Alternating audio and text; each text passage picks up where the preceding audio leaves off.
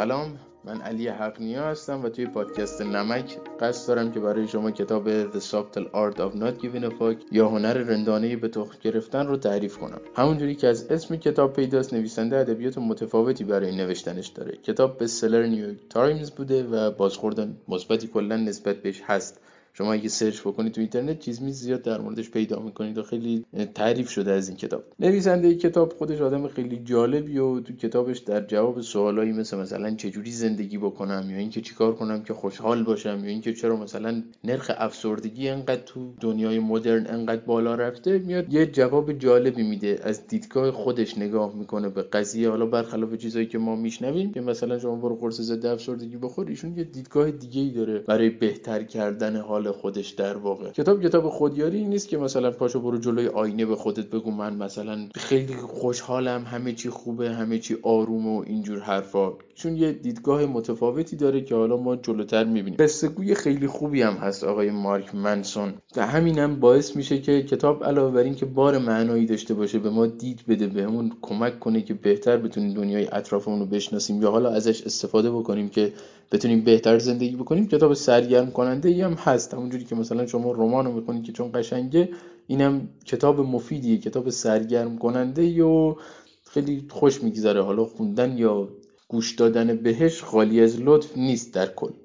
و مجددا همون جوری که از اسم کتاب پیداست نویسنده از ادبیات محاوره‌ای استفاده می‌کنه. ادبیاتی که توش الفاظی به کار میره که برای فرهنگ ما حالا شاید حداقل خیلی مناسب نیست برای ما ایرانیا ما خیلی سعی کردیم که یه جوری پادکست رو بسازیم یه جوری کتاب رو نقل بکنیم که به فرهنگمون نزدیک باشه ولی خب نمی‌تونیم از اصل کتابم دور بشیم. و اینه که شما دیگه رعایت کنید دیگه. اگه توی جمعی هستید که می‌دونید شنیدنش مناسب نیست اگه بچه چیزی کنارتونه یا اگه به حال شرایطی وجود داره که می‌دونید برای شنیدنش باید رعایت کنید حالا هنسفری بذارید برید توی اتاق یه جایی که خلوت باشه و رعایت کنید دیگه. من بیشتر از این وقتتون رو نمی‌گیرم. بریم سراغ کتاب.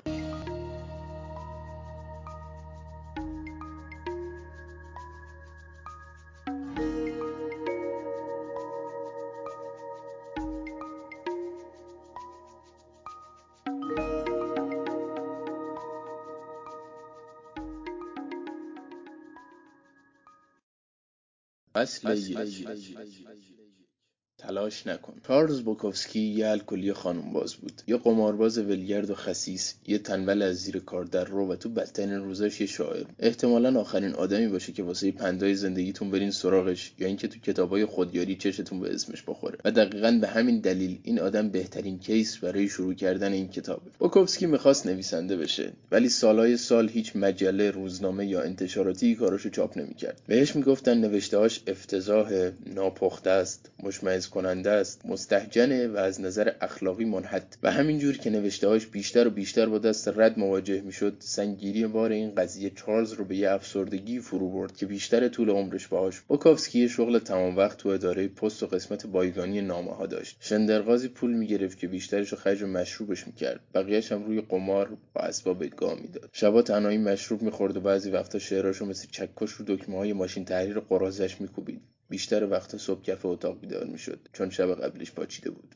سی سال به همین منوال گذشت که بیشترش یه تصویر مات و مبهم بیمعنی از الکل دراگ قمار و زنای تنفروش بود. وقتی بوکوفسکی پنجاه سالش شد بعد از یه عمر شکست و نفرت از خودش سردبیر یه نشر مستقل علاقه عجیبی نسبت به چارلز پیدا کرد. نمی‌تونست به بوگوفسکی قول پول آنچنانی یا فروش زیادی بده ولی مهر زیادی به این بازنده مست داشت. در نتیجه تصمیم گرفت یه شانسی بهش بده. این اولین فرصت واقعی بود که به بوکوفسکی داده شده بود و خودش هم می‌دونست که احتمالا تنها باریه که این شطور دم خونش می‌خواد. بوکوفسکی به سردبیر نوشت دو گزینه بیشتر ندارم. تو اداره پست بمونم و عقلم از دست بدم یا اینکه بزنم بیرون و با ماشین تحریرم بازی کنم و از گشنگی بمیرم. من تصمیممو گرفتم می‌خوام از گشنگی بمیرم. درست بعد از امضا کردن قرارداد بوکوفسکی اولین رمانش رو در عرض سه هفته نوشت. خیلی ساده اسمش گذاشت اداره پست و تو قسمت تقدیم بنوشت تقدیم به هیچ کس. بوکوفسکی به عنوان یه رمان نویس و شاعر میترکونه. و موفقیتش ادامه میده و 6 تا رمان و صدها شعر منتشر می‌کنه. بیش از دو میلیون نسخه از کتاباش تو سرتاسر سر دنیا فروش میره. محبوبیتش پشمای همه رو میریزونه و از انتظارات فراتر میره. اول از همه پشمای خودش. داستانهایی مثل بوکوفسکی کل سرسبد داستانهای آموزنده فرهنگ امروزی ما هن. زندگی بوکوفسکی اصلا نماد رویای آمریکاییه. مردی که برای چیزی که می‌خواد مبارزه می‌کنه هیچ وقت بیخیال نمیشه و آخر سر به جسورانه ترین رویاش می‌رسه. احتمالا همین الان هم دارن یه فیلمی چیزی ازش می‌سازن. هممون عادت داریم که به داستانهایی مثل بوکوفسکی نگاه کنیم و بگیم دیدی اون هیچ وقت بیخیال نشد هیچ وقت تسلیم نشد همیشه به خودش ایمان داشت. در مقابل همه سختی ها ایستاد پافشاری کرد و از خودش چیزی ساخت. در نتیجه عجیبه که روی سنگ قبر بوکوفسکی نوشته تلاش نکن.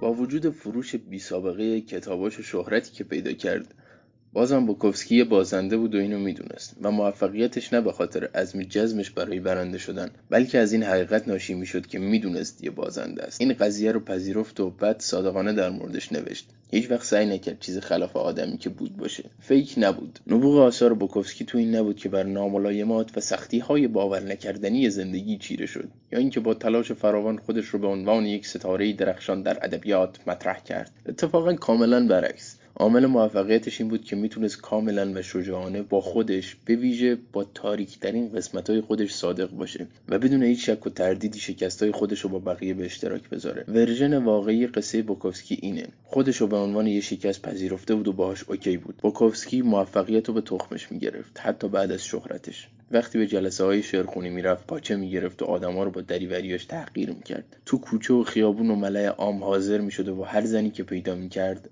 میخوابید. شهرت و موفقیت از چارلز بوکوفسکی آدم بهتری نساخت. آدم بهتری شدن چیزی نبود که اونو مشهور و موفق کرد. معمولا رشد شخصی و موفقیت با هم اتفاق میافتند ولی این لزوما به این معنی نیست که جفتشون یکی‌ان. فرهنگ امروز ما به طور وسواسگونه ای روی انتظارات مثبت قفلی زده که خب غیر واقع گرایانه هم هست دیگه. خوشحالتر باش سالمتر باش بهترین باش بهتر از بقیه باش. باهوشتر باش سریعتر باش پولدارتر باش سکسیتر باش productive تر باش. کسی باش که بیشتر بهش حسودی بشه. محبوبتر باش عالی باش خارق العاده باش. هر روز صبح همسر آماده به سلفی و دوتا بچه تو ببوس و با مازراتی جدیدت برو سر کار خفنت. جایی که هر روز مشغول انجام وظایف معناداری هستی. کارهایی که احتمالا روزی دنیا رو نجات میده. ولی اگه یه لحظه وایسی و درست حسابی بهش فکر کنی متوجه میشی که همه این پندای سنتی در مورد زندگی و خوشبختی و همه این چیزای مثبت و خوشحالی که هر روز تو کتابای خودیاری و پستای انگیزشی تو شبکه های اجتماعی می‌بینیم همه رو چیزایی که نداری focus کردن رو چیزایی دست گذاشتن که از دیدگاه خودت نقص ها و شکست ها و نقطه ضعفاتن و بعد میاد اونا رو برات بزرگ می‌کنه. میری workshop سه روزه چگونه سریع پولدار شویم؟ چون که اسم می‌کنی به اندازه کافی پول نداری. جلو آینه وای میسی و جمله های تلقینی رو تکرار می‌کنی که تو زیبایی. چون اسم می‌کنی که زیبا نیستی. کارهای مضحکی رو انجام میدی که وانمود کنی موفقی. چون که اسم می‌کنی همین الان به اندازه کافی موفق نیستی. و به طرز جالب و کنایه آمیزی این تمرکز روی مثبت گرایی این قفلی زدن رو چیزای بهتر و عالیتر. تنها خدمتی که به ما می‌کنه اینی که بهمون یادآوری می‌کنه چه چیزی نیستیم چه چیزی نداریم چه چیزی باید میبودیم ولی نتونستیم بشیم. اما در نهایت هیچ آدم واقعا خوشحالی احساس نیاز نمی‌کنه که بره جلو آینه و برای خودش تکرار کنه. من خوشحالم. چون که خب خوشحاله و بس. تو تگزاس یه ضرب المثل دارن که میگه کوچکترین سگ بیشترین صدا رو داره. کسی که اعتماد به نفس داره احساس نیاز نمی‌کنه که ثابت کنه اعتماد به نفس داره. یه آدم ثروتمند احساس نیاز نمی‌کنه کسی رو قانع کنه که ثروتمنده. موضوع اینه که یه چیزی هستی یا نیستی و اگه داری شب و روز در مورد چیزی رو یا پردازی می‌کنی پس داری بارها و بارها این واقعیت ناخودآگاه رو تقویت می‌کنی که تو اون چیز نیستی. همه آدمای اطرافت رسانه ها تبلیغات می‌خوان باور کنی که کلید داشتن یه زندگی. خوب اینه که شغل بهتری داشته باشی. یا مثلا یه ماشین خفنتر یا یه دوست دختر خوشگلتر یا یه وان پر از آب داغ با یه استخر بادی واسه بچه ها همه دنیا مدام دارن بهت میگن که مسیر یه زندگی بهتر اینه که بیشتر بیشتر بیشتر و بیشتر. بیشتر بخر بیشتر داشته باش بیشتر پول در بیار بیشتر بکن بیشتر باش. مدام داری با پیامای بمبارون میشی که ازت می‌خوان همیشه به همه چیز اهمیت بدی و برای همه چیز در کنی. برای یه تلویزیون جدید خودتو به آب و آتیش بزن. واسه داشتن یه تعطیلات بهتر از همکارات خودتو به آب و آتیش بزن. واسه نورپردازی جدید حیات خونه خودتو به آب و آتیش بزن. واسه اینکه یه مونوپاد سلفی درست و حسابی داشته باشی خودتو بکش. چرا؟ بذار خودم بهت بگم. چون به آب آتیش زدن شما واسه کسب و کارا و سود شرکت ها خیلی خوبه. اگرچه ما با کسب و کارهای خوب هیچ مشکلی نداریم ولی داستان اینجاست که با آب آتیش زدن ها واسه سلامت روان خوب نیست اصلا. باعث میشه که به طور افراطی بچسبی به چیزهای سطحی و فیک. زندگی تو وقت دویدن به سمت سرابایی از خوشبختی و رضایت. کلید یه زندگی خوبی نیست که تره بیشتری خورد کنی بلکه اینه که تره کمتری خورد کنی و تره کم تو واسه چیزایی خورد کنی که درست و حسابی و درون یافت و مهم هستن در این یافت و شهودی هم ترجمه کرده آقای مترجم.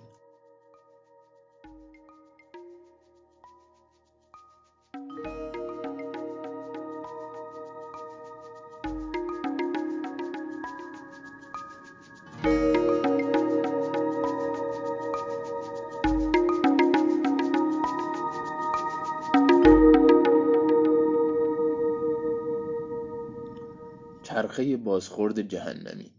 ذهن یه ویژگی عجیب و غریب و بدجنس داره که اگه بهش اجازه بدین می‌تونه کاری کنه رد بدین. بذار یه مثال برات بزنم. ببین اتفاق برای تو هم افتاده. مشکل کنترل خشم داری. در مورد کوچکترین و احمقانه ترین چیزا عصبانی میشی و هیچ ایده ای نداری که چرا. و این حقیقت که به این سادگی عصبانی میشی بیشتر عصبانیت می‌کنه. و وقتی تو این عصبانیت عبس و تخمی هستی متوجه میشی که همیشه عصبانی بودن از تو یه آدم سطحی و کم عمق و دوست نداشتنی می‌سازه. و تو از این قضیه متنفری. اونقدر ازش متنفری که از خودت عصبانی میشی. حالا به خودت یه نگاه بنداز. از خودت عصبانی هستی که از عصبانی شدن خودت عصبانی میشی. دهن تو گاییدم ای دیوار. بیا اینم یه مشت محکم. آخ. در مورد اینکه توی مهمونی با شخص خاصی مواجه بشی استراب داری. این استراب خیلی تو رو اذیت می‌کنه و شاید حتی فلجت کنه. بعد شروع می‌کنی به فکر کردن در مورد اینکه چرا انقدر مضطربی. عالی شد. حالا از اینکه استراب داری مضطرب شدی. لعنت بهش. استراب دوبل. و خود این قضیه باعث میشه بیشتر مضطرب بشی.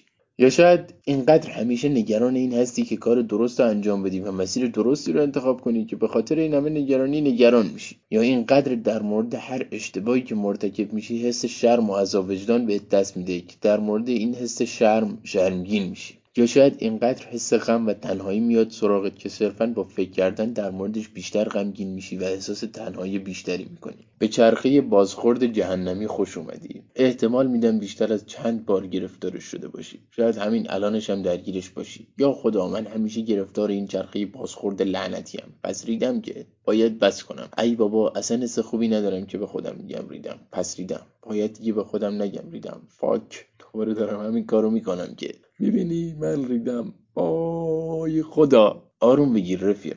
باور کنی یا نه این بخشی از زیبایی انسان بودنه. برای شروع بذار بهت بگم که حیوانای بسیار کمی روی زمین هستن که می‌تونن فکرهای معناداری از خودشون ببافن و استدلال کنن. ولی ما آدما این مزیت رو داریم که می‌تونیم در مورد فکرهامون فکر کنیم. در نتیجه من می‌تونم در مورد تماشا کردن ویدیوهای مایلی سایرس تو یوتیوب فکر کنم.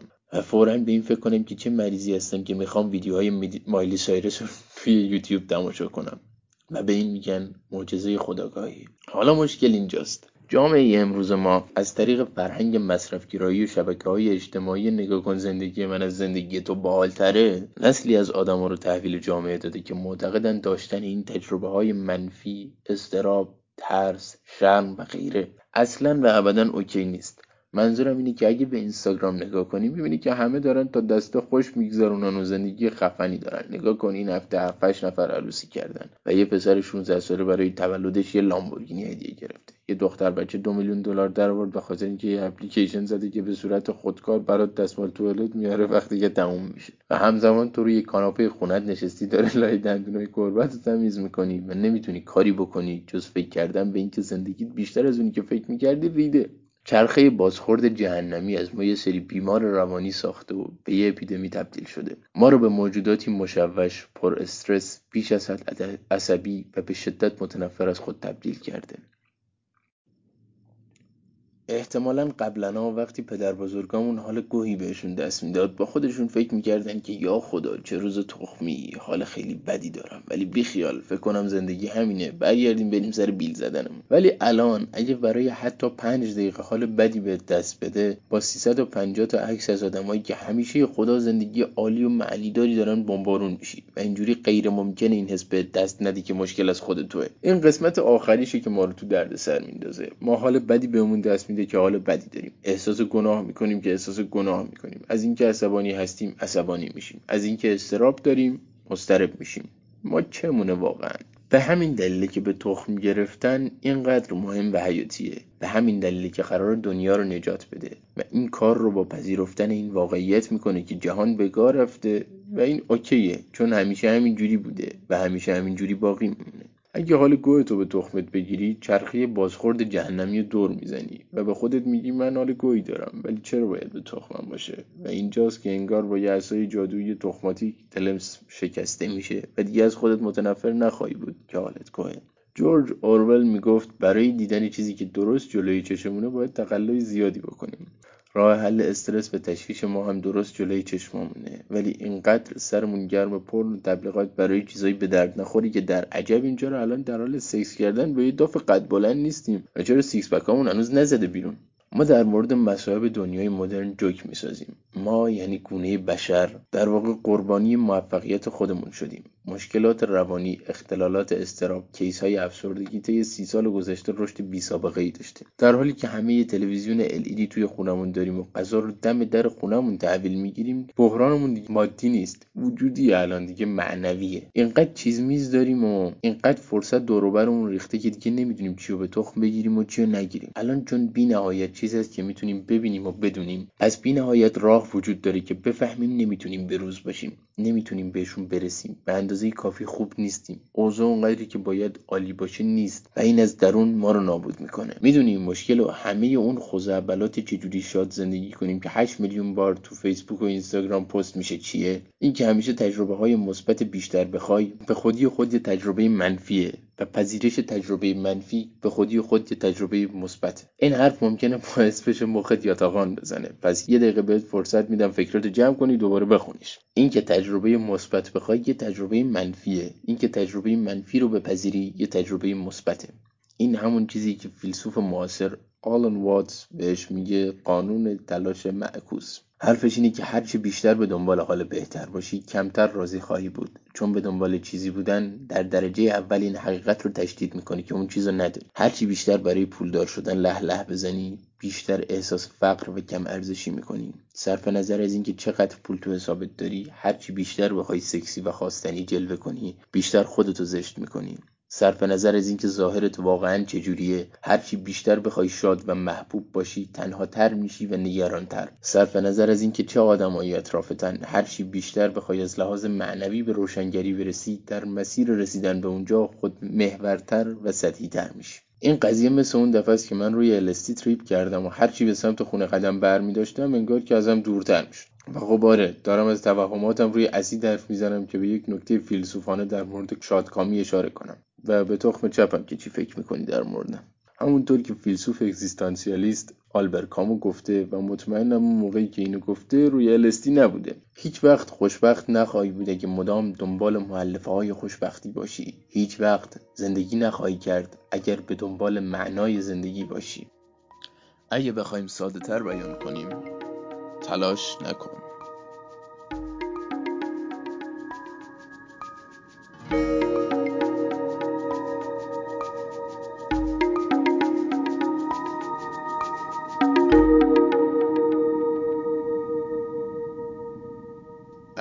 الان می‌دونم چی تو ذهنت میگذره.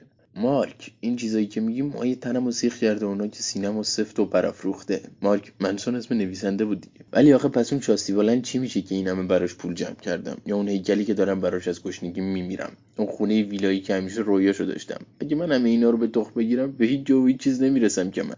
من نمی‌خوام اینجوری بشه.